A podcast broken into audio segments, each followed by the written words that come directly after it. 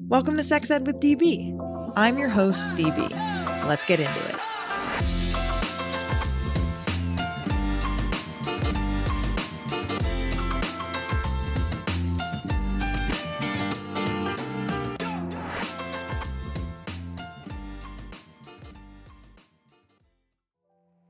Abortion. It's one of the most controversial issues in our society, right? Wrong. Abortion is popular, and it's so common that you definitely know at least one person who's had an abortion. Maybe you've had an abortion yourself. So, why is so much media coverage stuck, portraying abortion just as a subject of political debate and not a normal part of human experience? I'm Garnet Henderson, and I'm a journalist who specializes in covering abortion. On my show, Access, we talk about abortion in every single episode, answering all the questions that you might have felt afraid to ask. There are no pundits here, only experts, including real people who've had abortions. We've covered everything from abortion and religion to the myth of abortion regret to the fact that adoption isn't a real alternative to abortion. And we cover a new topic in every episode. You can find access wherever you get your podcasts or at a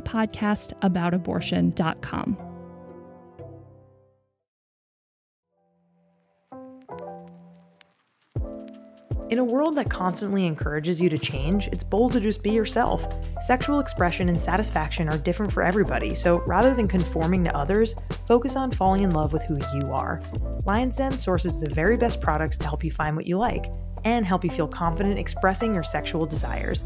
You can get 15% off in store and online using code SEXEDWITHDB at lionsden.com to begin exploring everything about yourself. Follow them on social at Lions Den Adult on Instagram and TikTok. Let's talk about lube and condoms. Something important to know is that oil based lube is not to be used with condoms because the oil can cause the condom to break or tear, which would defeat the purpose of using it. Thank goodness for Uberlube. Uberlube is latex compatible, so it's safe and effective to use with condoms. But wait, there's more. Dispensing two drops of Uberlube inside a condom and a measured pump outside will increase pleasure. What are you waiting for? Use code SEXEDWITHDB for 15% off at uberlube.com. I'm sure you've heard the phrase bottoming before, but do you really know what it entails? Pun intended. When it comes to anal sex, there's typically a top and a bottom, and any combination of the two. The top is defined as the insertive partner, and the bottom is defined as the receptive partner. If you're interested in anal play or bottoming, the three major muscles in our butt need to be relaxed for complete and successful entry. After you've started to experiment with the tip of a finger or a butt plug with lots and lots of lube, you may want to slowly graduate to a pre bottoming anal training routine to ensure the best experience. Enter the glass anal dilator set with three gradual dilators small, medium, and large plugs from Future Method. And an important fun fact an anal surgeon designed these glass dilators so you know that he's got your back and your bottom. To learn more about bottoming and the glass dilator set, go to futuremethod.com and use code SEXEDWITHDB for 15% off at checkout.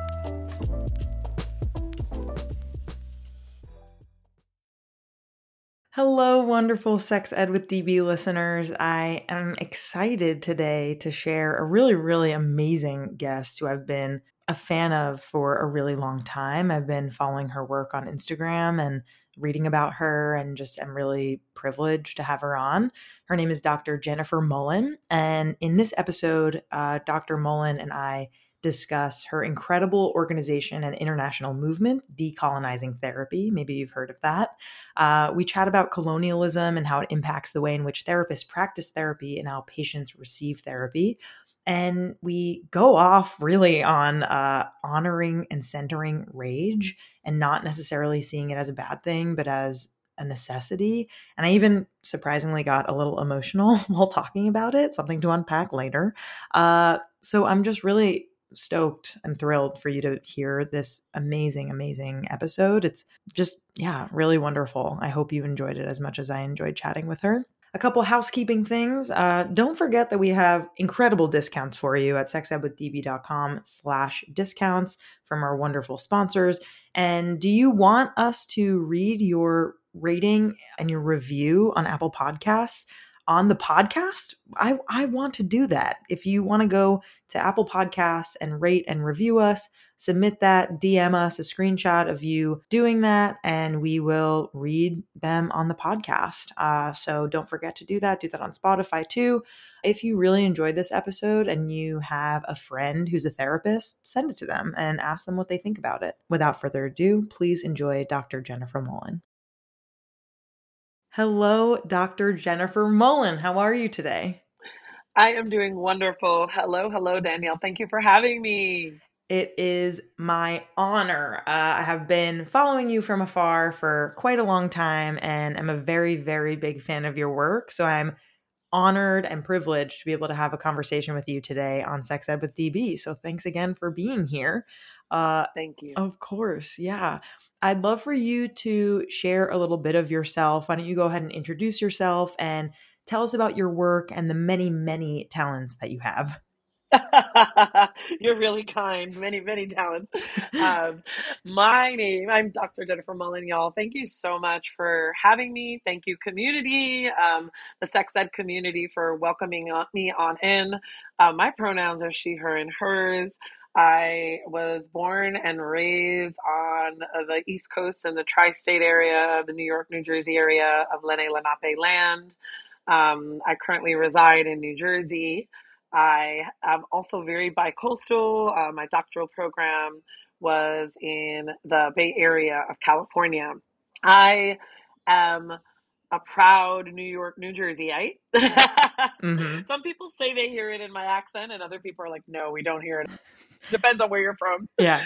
Um, what I can tell you about me is, hmm, let me see.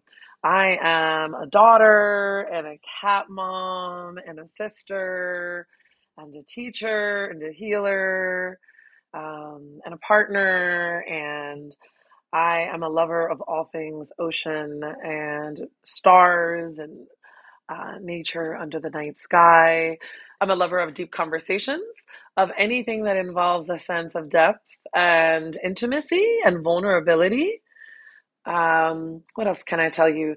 I also have a deep connection to um, my my deep inner rage child and my rage ancestral inheritance. And along with that rage comes a great deal of compassion, vulnerability with myself and with others. I love holding space, you know, when it feels equitable and boundary filled and I have capacity for it. A bit about decolonizing therapy. I was lovingly forced into Instagram. Let me just say that. lovingly forced. Okay, setting the scene. Oh, right. So I, I, I long time ago was doing a lot of work with People's Institute of Survival and Beyond, and so this is their word, voluntold. So I was voluntold, so by my students. Um, so I facilitated a peer education group for about 13, 14 years. That peer education group also saved my life back in my early 20s in mm. college. And years later, I came back from California and I was offered this temporary position at the counseling center at a university. All of this to say, it became one of the greatest loves of my life and periods of my life. Being able to facilitate, amongst other things at the university, this magnificent peer education group, which was a mix of activism, psychodrama, somatic work, um, interactive presentation and programming around sex, drugs, relationships for college students, um, as well as these beautiful retreats I would do t- two times a year with our students that were deep, deep, deep. And so um, we did rage retreats, we did uh, family generational trauma retreats. You know, they're meditating on the beach, mm. screaming, crying, vomiting. Every orifice, something's happening. Yep, yep. I think that decolonizing therapy um, came out of my very holistic interactive work with those students and with other individuals who had very full lives despite trauma, despite the historical trauma that they went through, despite the intergenerational trauma that they received without consent, mm. right? Um, despite um, living or growing up at or below poverty level or in the inner city, um, living with multiple intersecting identities, I noticed that my students and myself managed to find joy and repair within ourselves, as well as moments of tenderness and the beginnings of healthy relationships together. Um, because I think relationship, right, can be with friends, loved ones, colleagues, Yes. like, right? A relationship is so massive with with earth, with, with trees. So um, decolonizing therapy is about, I think, lovingly as possible, but earnestly and honestly looking at what I believe is our original attachment wound, Hmm. which is the colonial attachment wound, right? Where how, why were we ripped away from our customs, our lands? Many of us, all of us, many of us, right? Um, what happens when and if we're allowed to be replaced on those lands? Um, what is our relationship with the land that we're currently on? And it's a loving request and demand for the mental health fields, systems, you know, institutions and structures and all of that, as well as those of us in individual or group practice or working in universities. It's a loving demand to um, create a more equitable practices, more holistic practices that involves the other, right? Not just completely shutting away our humanity. Many practitioners are very, um, I believe, like our, our sensitivity and our ways of knowing and our other ways of knowing with with a capital K, other ways of knowing, um, has been sort of euthanized, right? And, and and sort of killed off in us. We've been told to be as apolitical, as neutral to as many things as Mm. possible, to sort of be this blank slate walking into the room or holding space. And I think about my most loving therapists, helpers, healers, space holders. Um, there was nothing neutral about them, Hmm. right? There was nothing neutral about, not that they were sitting there like, this is what I believe and Sure. this is what I need you to do. No, I mean, there was tenderness, there was vulnerability, but um, these systems and structures currently have been making people feel for many, many years like we're problematic, like we're the reason why we have depression, anxiety, blah, blah, blah, blah, blah. And my work in this world is to say, hey, no, you're probably really great. And your nervous system, your body, mind, and spirit is responding to really violent, unhealthy environmental systems around us. So your body and your mind are doing exactly what they should be doing, which is like fucking. Oh, can I curse? You sure Which is- can. okay. You sure can. which is the last thing I'll say, which is to fucking protect us deeply. And so I want to remind people that we are as well as possible and that we can get back to that innate wellness that we've known and that our cultures and our ancestors have known for eons. And we deserve to ask these mental health and every other kind of field you could think of for better ways because it is incomplete as it stands. Listen, listen. The intro That was a lot. That was a lot. No, no, no, no, no. The intro question. First of all, I have a I have a lot to respond to. I have to tell you that we have a lot of similarities from your beginning intro. It's very rare for some reason for guests to share like really like pieces of them rather than just kind of start off with their uh their job kind of title. And I need to tell you, I'm a Long Island gal. So I'm from New York. I live in Oakland. I'm a Bay Area girl as well. So I really relate to this bicoastal thing. Ocean lover, like listen, I love the beach. I every time I go into the ocean, I'm like, water is healing. Like this is amazing. Like I, I just really relate to that. And would, I just love talking about the ocean with whoever wants to talk to me about it. So anytime you let me know. Um and you mentioned that you really loved like intimate deep conversation i am exactly like that as well so i just loved hearing all that because i feel like we would be pals and would be great friends so i just want to throw that out there for a second um, we have a lot in common there and i really really appreciate everything you said um, and i feel like that was such a full and rich intro because this isn't just like a question answer kind of episode right there are a lot of Mm. things that we need to kind of unpack here and go through and for folks who are listening who haven't necessarily heard of this aspect of you know your work or this concept of decolonizing therapy they you know they might have some some questions and need to, to break Yeah. it down bit by bit right so i think Yeah. I think like before we even get into that, I want to know a little bit more about how you specifically came to this Mm. work and maybe like what has been like surprising to you along the way? And like, I want to hear a little bit more. You mentioned it briefly, but of you in therapy as a patient, like, how did that Yeah. experience kind of mold and shape you into doing the work that you're doing today? Love these questions. And I'm going to look at the t- clock so that I don't go on because again with deep and intimate questions, when I when I receive these types of questions, I get really excited. And um yeah, so I just wanted to. Totally. So okay. Um, and by the way, side note, um when I in my doctoral program, I lived I'm lived in San Francisco, the Excelsior district, and then I kind of couldn't afford that. Now mind you, this is back in like oh, I'm gonna date myself here.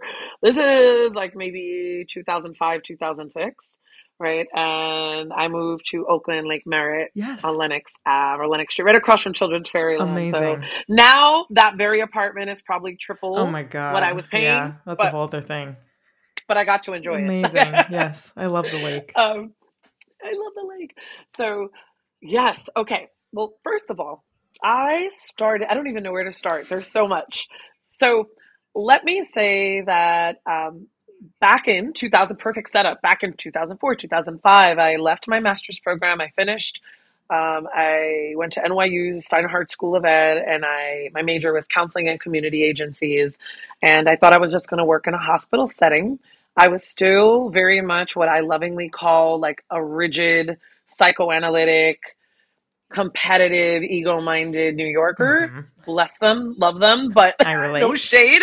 But um, and I had a teacher years later, uh, my my spiritual mama Bola, shout out to her in the Bay Area, who was like, Jen, people go to New York to do. I'm trying to do her voice if you can't tell.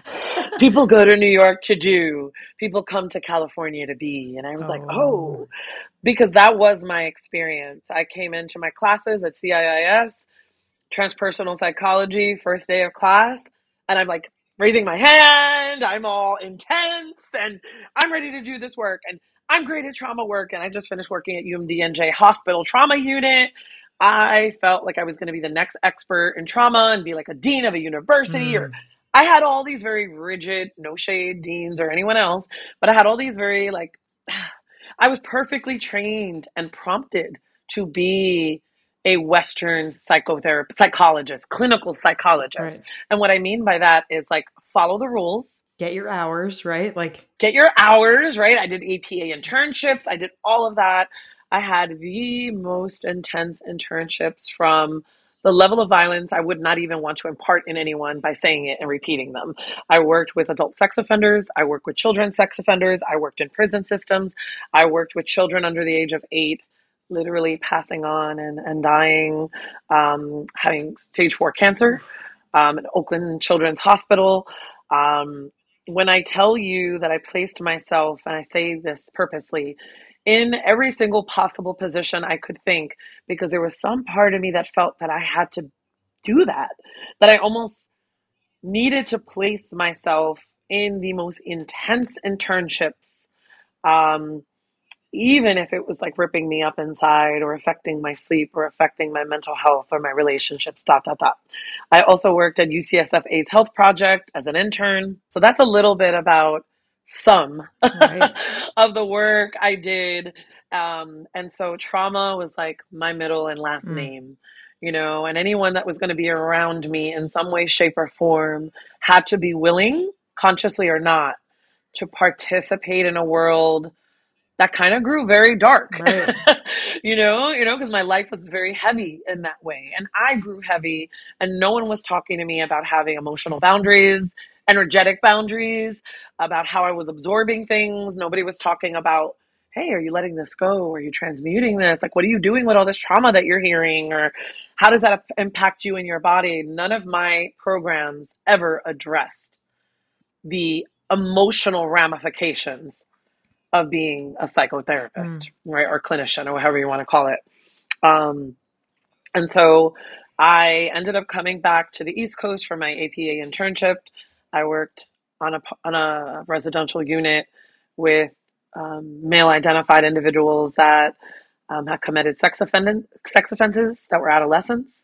So this is fucking hard, Yeah.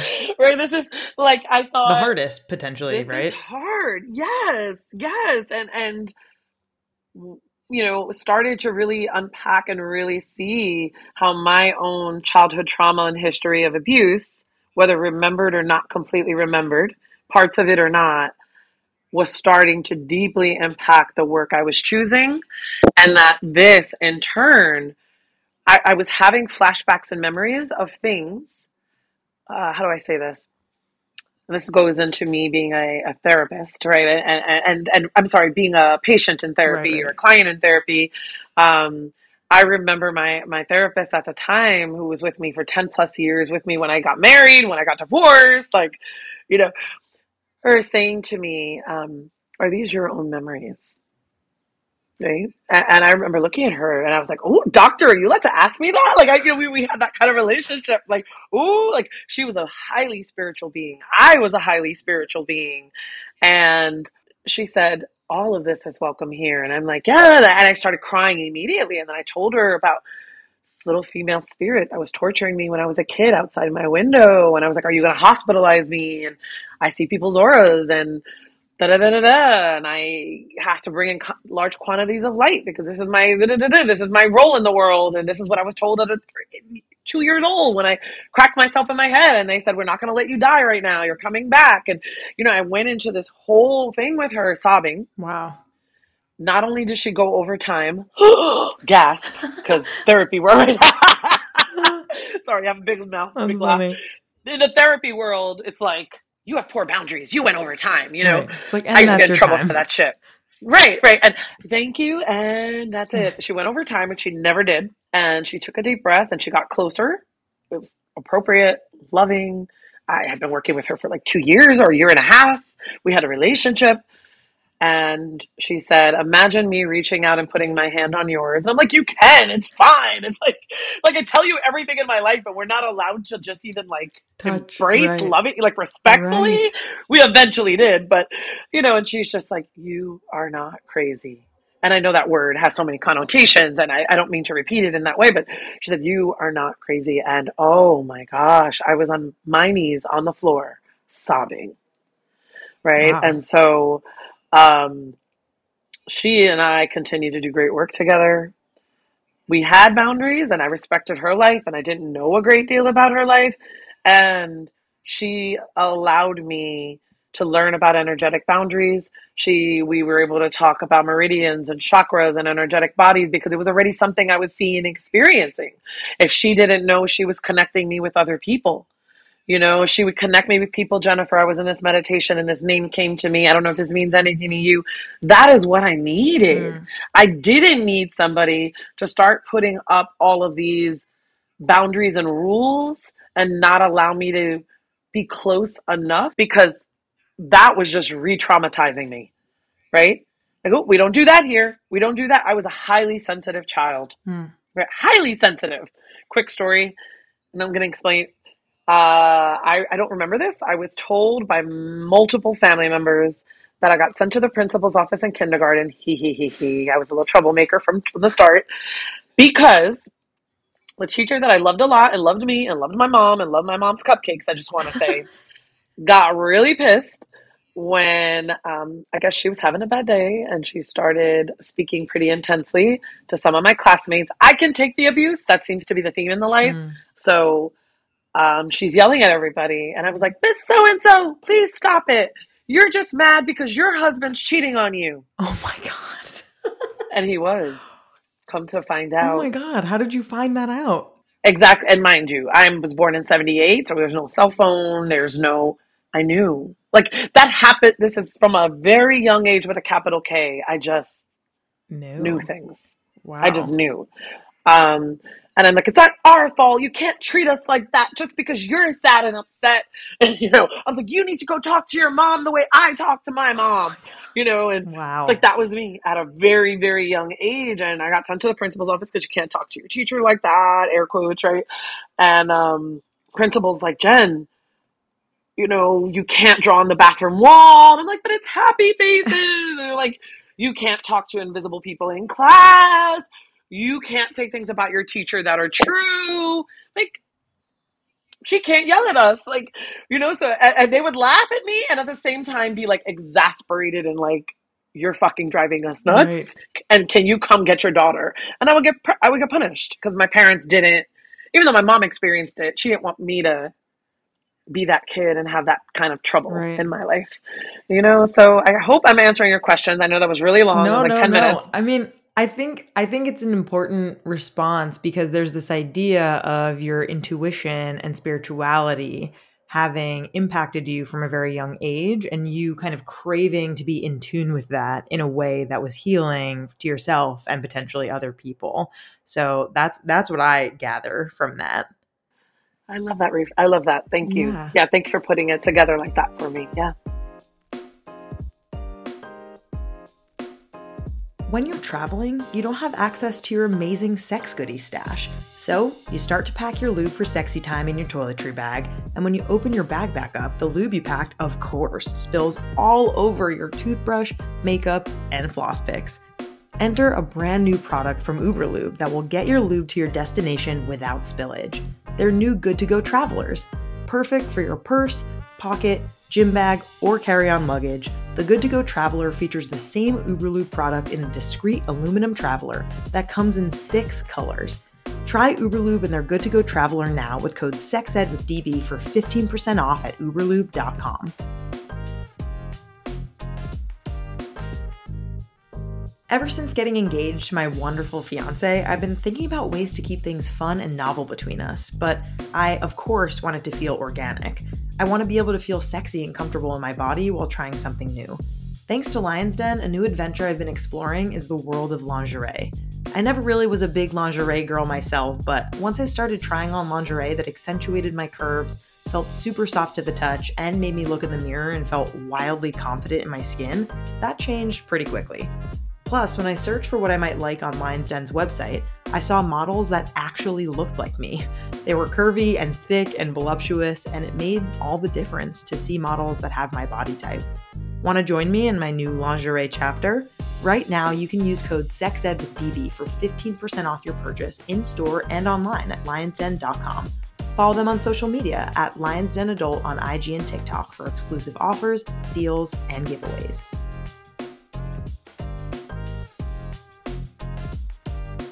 When it comes to anal sex, what comes to mind?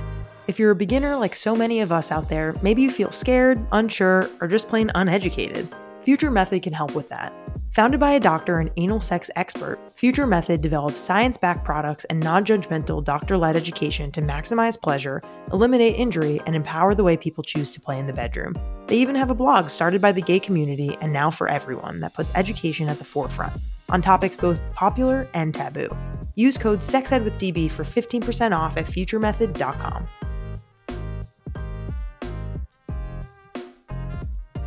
Finally, we can travel again. If you're like me, I bet you want a little pleasure while you're away, but can't fit your entire sex toy collection in your carry on, huh? Say hello to the Magic Wand Mini. Born into such a famous family, this little wand has quite a reputation to uphold. Challenge accepted. Offering big power, multiple speeds, and unsurpassed quality, the full featured Magic Wand Mini is more than simply a smaller sibling. It's here to create a legacy all its own. Want to win a Magic Wand Mini for your next trip or staycation? Go to sexedwithdb.com slash magicwand to learn more. How can I choose the right sex toy for me? This is a great question. Is the porn that you watch ethical? Let's find out. What if my partner does not want to use a condom? I love this question. This is Curious Sex Ed, a podcast where two real sex educators answer even realer sex ed questions that you write into us.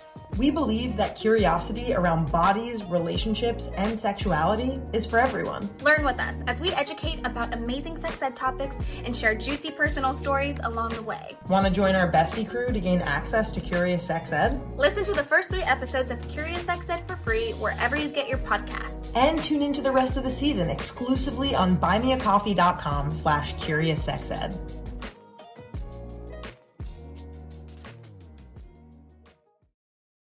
So, moving on a little bit, kind of the same topic, but I want to talk more about decolonizing therapy because you gave us this mm-hmm. really beautiful introduction. And I want to be really clear about what exactly you do there and hear a little bit more mm-hmm. about the organization and, and what it looks like, right? So, this is an organization that's dedicated to providing training and workshops for therapists, nonprofits, and professional associations. And I'm wondering, like, what have you learned as being the founder of this amazing organization and international movement? And what what do you what does this organization do in these trainings and workshops? And what are what are some of the the ways that folks are learning and unlearning things in them?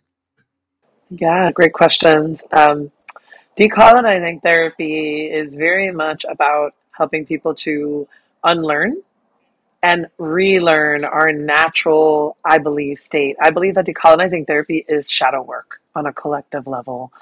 Um, and what I mean by that very clearly is that um, we're picking up is what is happening internationally and globally related to mental health themes, um, how spirituality is often co opted. Mm.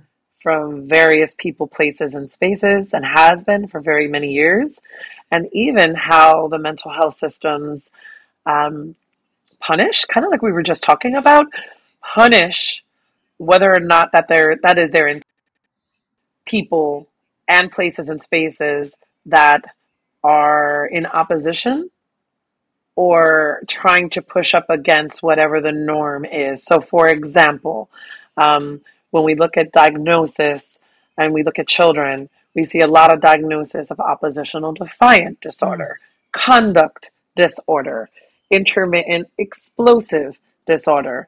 And if you look at the statistics, mostly it is young black children, particularly male identified children, that are given those diagnoses most often. Really, A, this disorder, all of these disorders are behavioral. None of them really speak to the root cause or the issue. And even if you look at, and this is my opinion, even if you look at anxiety, right? Those are a set of symptoms, right? That is not a person, in my humble opinion, and that does not describe a mm-hmm. person. Mm-hmm. We can say a person is anxious, but all of this is a form, it could be a form of dangerous mind control.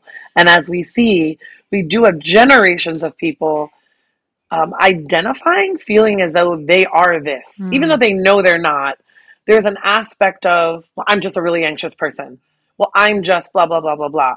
And I don't blame people for that.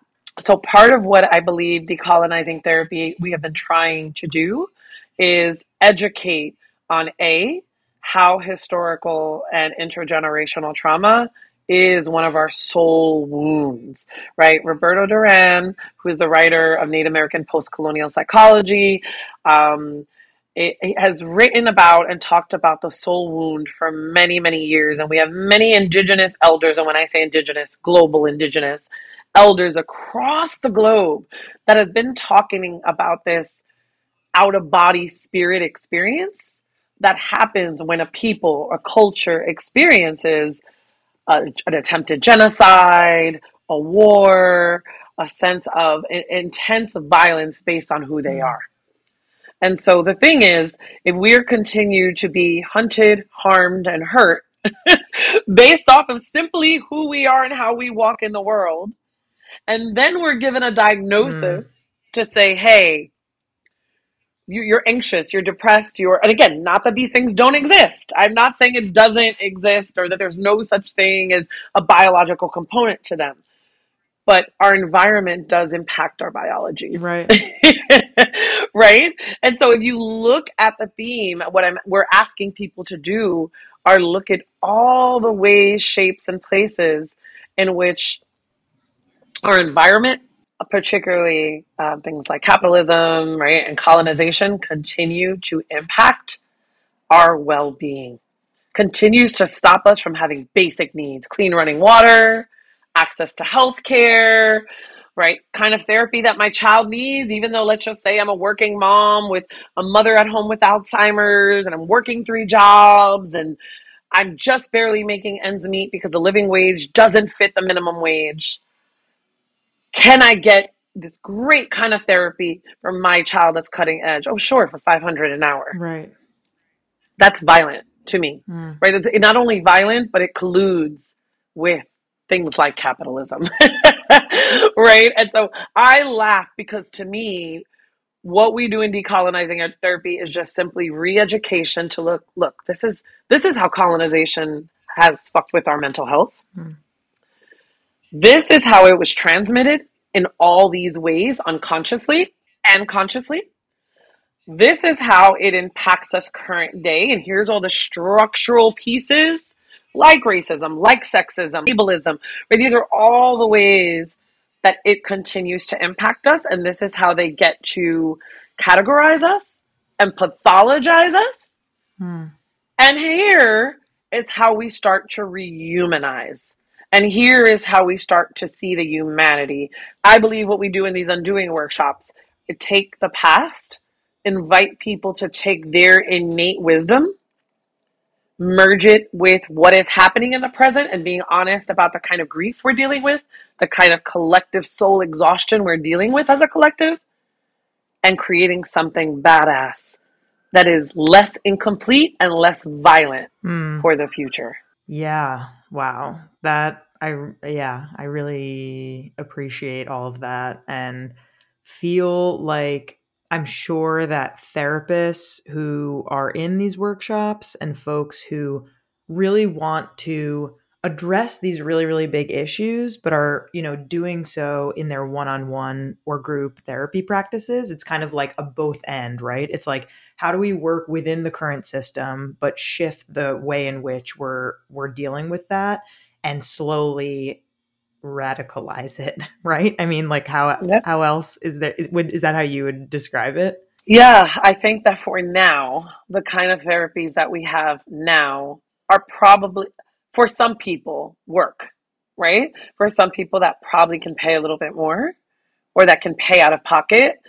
Probably many that people can find what they need, but I do believe that eventually the whole paradigm will be shifted. Right. Um, and I believe that that is going to continue to be a collective effort. So for now, I do believe that we need what we have. There's so much pain, there's so much grief, there's so much collective trauma, but I do believe it is incomplete and insufficient. And um, I do think that, that the more that people have what we see as marginalized identities, the more we feel the incompleteness if that totally that makes sense. Yeah, yeah, yeah. it really does. Okay, so what I want to shift to next, you briefly mentioned this, uh, the idea of rage and grief. You know, the idea that uh, folks are doing rage workshops with you and they're crying and they're throwing up and they're you know all the all this you know like anger and pain like comes out right?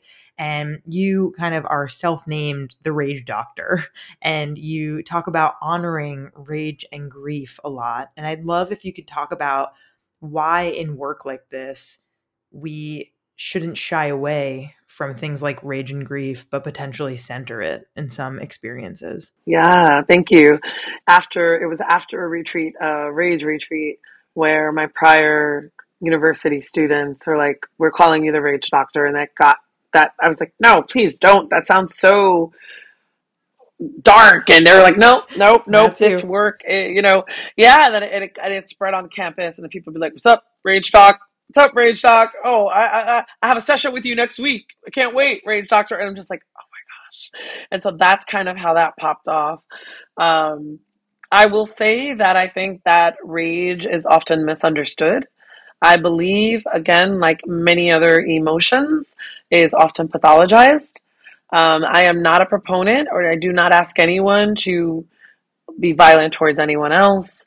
To uh, the purpose of rage work is to do the preliminary work to befriend and start to love on your rage child, your rage adolescent, your rage adult self, um, or your rage ancestral inheritance. So I think that rage is often getting a bad rap the way that other mental health diagnoses or issues or expressions of pain often come about. And my work has always been a to do the work around my own reach because I was holding a lot for my family without realizing it as a child and as a teen. And I think not being able to honor my spiritual ways of knowing created more trauma for me and more anger and resentment, right? Because I would get in trouble for being sensitive. I would get in trouble for crying about something. I would get in trouble for not wanting to fight someone. I would get in trouble for, um, I, you know, I lived in a tough environment. And I think that my rage, there's disguises of rage, I should say that too. Um, and many people's rage is a barometer. Hmm. And it's also a boundary maker. It's a way of saying, hey, um, this has crossed my boundary. I don't like this. Or this is unjust. This is not fair. And this is not on a heady, intellectualized level. I need to stress this. And this is why I believe that it's easy to pathologize anger and rage, although those are two very separate emotions, because rage is actually super authentic. It's super honest. It's very um I know this is gonna sound so odd, but like pure. It's Not a very odd at all. pure I emo. completely That's kind of right? Like, yeah, it's kind of like being in love. It's like you know when you are and you can't Yes. fake it, right? Like it's you know it's okay to not Mhm. be, people could see it in you, or, or like Yeah. around you, or they're just like, uh, why are you glowing? Why do you sound so happy, right? And and with rage, my experience is, um, no matter how much we try to cover it up and mask it, and understandably, masking it saves many lives, especially the darker you are, right, or the bigger you are, or if you're visibly disabled, we know that law enforcement will react to individuals that are having a psychiatric break with reality and may have bigger bodies, darker bodies, be disabled physically, and um, either hospitalize them faster or harm them or kill them or choke them or dot, dot, dot, dot, dot. So we understand that masking our rage is a lifesaver, it's a defense mechanism, it's a coping mechanism, and it is a way to survive. It is an evolutionary process. However, feeling rage is, in my opinion, extremely ancestral, meaning that it's not just ours we're feeling, that it is also, again, this is where it goes into decolonizing therapy and the colonial wound. Sometimes I say, everything in me felt that. Every ancestor in me stood up and Mm. felt that. And that's when I feel that rage come in me. I don't act on it anymore the way that I used to when I was younger. But generally, I know when it's time to like cry in a pillow when I'm really feeling grief. Generally, I know, um, like, for example, when um, I know with the murder of Trayvon Martin going way back to the beginning of some people's awakenings, you know, when it comes to racial identity and equity and what have you, um, this is, you know, understanding that black bodies were being killed faster and poor bodies were being killed faster was something that was very known and understood to me and my family Right. personally. However, with the death and the murder of Trayvon Martin, when George mm-hmm. Zimmerman was found innocent, I remember sitting in my lit- living room and without, from one second to the next, bellowing and screaming at the top of my lungs. No! Like it was it was like even thinking about it, it gives me goosebumps, right? Because it reminds me of my reaction to watching the twin towers Mm. fall in front of me, like, like you know, across the river, just like literally watching them fall, thinking, "What is that? Is that debris? Are those people? What are those little things?" Like literally, it's that kind of feeling where everything in me just gets one massive goosebump. And I remember thinking this young man was this was unnecessary. This was gunned down and this was like a, a lynching even though he was not choked out. This was an act of violence and i remember this even though i haven't seen this before in this Mm. body why do i feel like i've been here before right? And this isn't about just something i read. And so i think for many folks um, whose people have histories of violence rage becomes this uh, ancestral inheritance. And so my teacher, Ruth King, would say it is rage is the love child of trauma and shame, Hmm. right? And I would lovingly add that it is the it is the love child of ancestral trauma, grief, Mhm. and shame. You know, um, and I think that rage work will continue to be necessary as we move forward in this world. Totally. Yeah, I really relate to this as someone who um feels my emotions very deeply and expresses them very deeply and that doesn't always go with how other people around you feel and receive emotions. And so, you know, fe- I feel this idea very strongly of when I feel rage and I run really hot, I express it. And I think that yeah. it's interesting to think about how that how that goes or doesn't go with the people around you who you are in relationship with. And like sometimes I wonder depending obviously on what exactly it is like why don't you feel rage? Like there is so much to be angry about and there are so many injustices in our communities you know nationally globally and i am inspired by rage. I feel like it makes me mm. feel uh like it's important and essential to the rest of my feelings and my identities and so i really really yes. relate to what you just said I love that. Yeah. And, and yeah, I love what you said about like, why are you not feeling rage? Because when people say to me, and this might be some of the listeners out there, so this, let me just offer this reframe because people will say, I don't, I don't like fuck with rage. Like, I, it's not a thing. I don't feel it. I don't, it's not in my life. And I say, okay, well, you know, take this self assessment you know, in Ruth King's book, Healing Rage, you know, and just see if that's true because there's disguises of rage. Mm. And, you know, and she goes into really beautifully how some of these disguises of rage keeping us alive, right? Keeping us well, keeping us in our jobs, maybe keeping us not cussing out our family members. Mm-hmm. Um, there is there, and they relate to like fight, flight, freeze, right? There's depression, not in a clinical sense but in the energy sense of depression, uh, devotion, dependence, distraction, dominance, and defiance. Those are the six um, disguises of rage according to Ruth King's work. And I find that when I was working with people, um, they would come into me and often say, you know, I'm just angry. It's just anger and we would really differ between the experience of anger, which is also really healthy, and the experience of rage, which often, after experiencing or expressing it, leaves a hangover feeling. Mm. I call it a rage hangover. I know for me, it's a toxic tonic of uh, shame, of oh, I could have said that differently, or did I ruin this relationship? I'm beating myself up. So sometimes my rage, and sometimes some people's rage, is very uh, justice centered and eloquent, right? And sometimes our rage is messy. Yeah, you know, scrambled. As all, yeah, and, it, and it's yeah.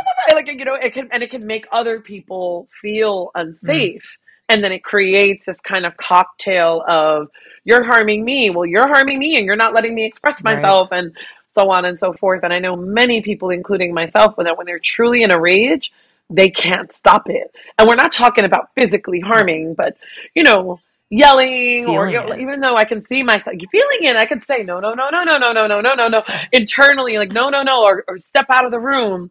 It's coming anyway. Right. And someone or many people need to receive it. Right. You, you know, and it, and what I can say about our rage, and why I believe it's sacred, is that it demands a space to be heard, to be seen, and it also demands for us to fully witness and have witness.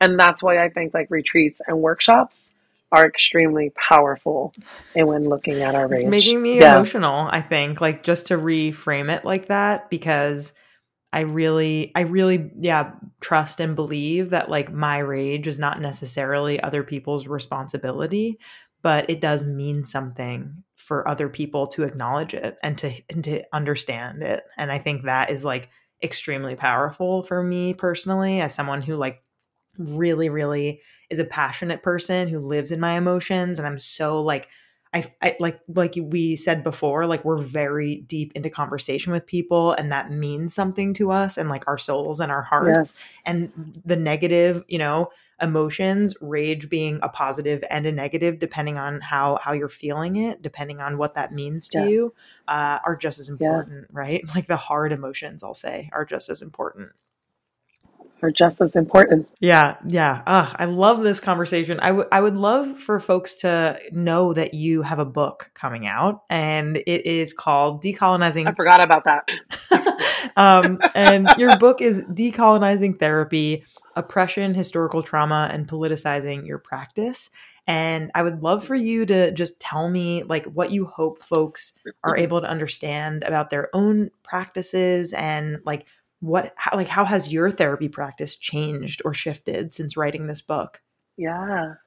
Yeah, thank you so much for that. Yes. Um, this book might as well be a baby. And I know people have mixed feelings about that, but I feel like this is my love letter to younger me. This is my love letter to therapists that know that there's more, know that there's another way, and know that and want to hear more about how the wounds of colonization, how being removed and forcibly sometimes removed from our ways and our customs and our lands impact people more than we communicate.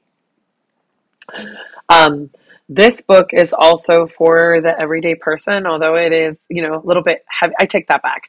It is heavier in some like jargon, and, you know, I'm working on looking at the ways in which higher ed has also conditioned me, right? And how I talk about colonization and and all these things. But what I will say is that um, this book covers energetic boundaries.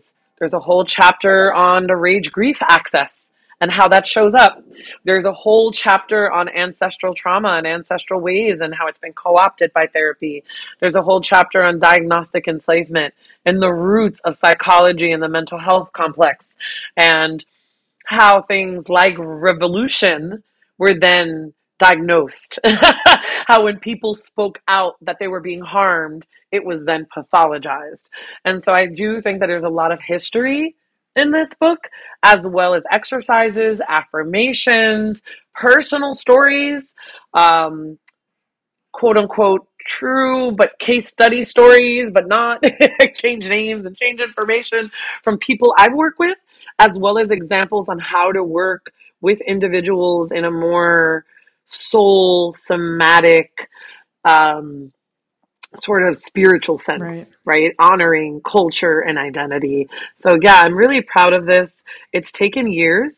It's taken sometimes blood, sweat, and tears, crying on my floor, and other times writing beautifully and violently. And I got mm-hmm. this, I mm-hmm. got this. the book will be out in November. Um, so that is the, the date. I and yeah, I'm looking forward to also having a book club. Yes. Um, because I think that people will need to just like break it down bit by totally. bit. It's, it's like 400 and something oh, pages. Oh, wow. So it's, let me just say, it's the manual I sort of wish I had mm-hmm. at some point in my life. Uh, well, I personally can't wait to read it. So I'm really, really glad that we're connected and that we had this really wonderful conversation. Um, it was very meaningful to me. So, again, thank you so much for being on.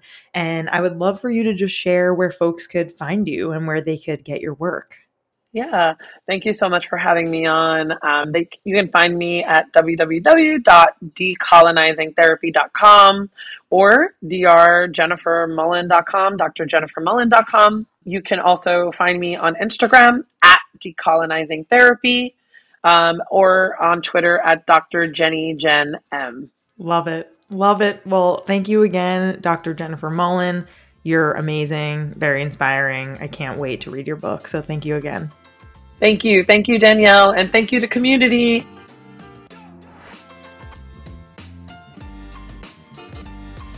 Our creator, host, and executive producer is me, Danielle Bezalel. Our producer and communications lead is Katherine Cohen. Our associate producer and communications coordinator is Sadie Luigi. Our marketing coordinator is Kate Fiala.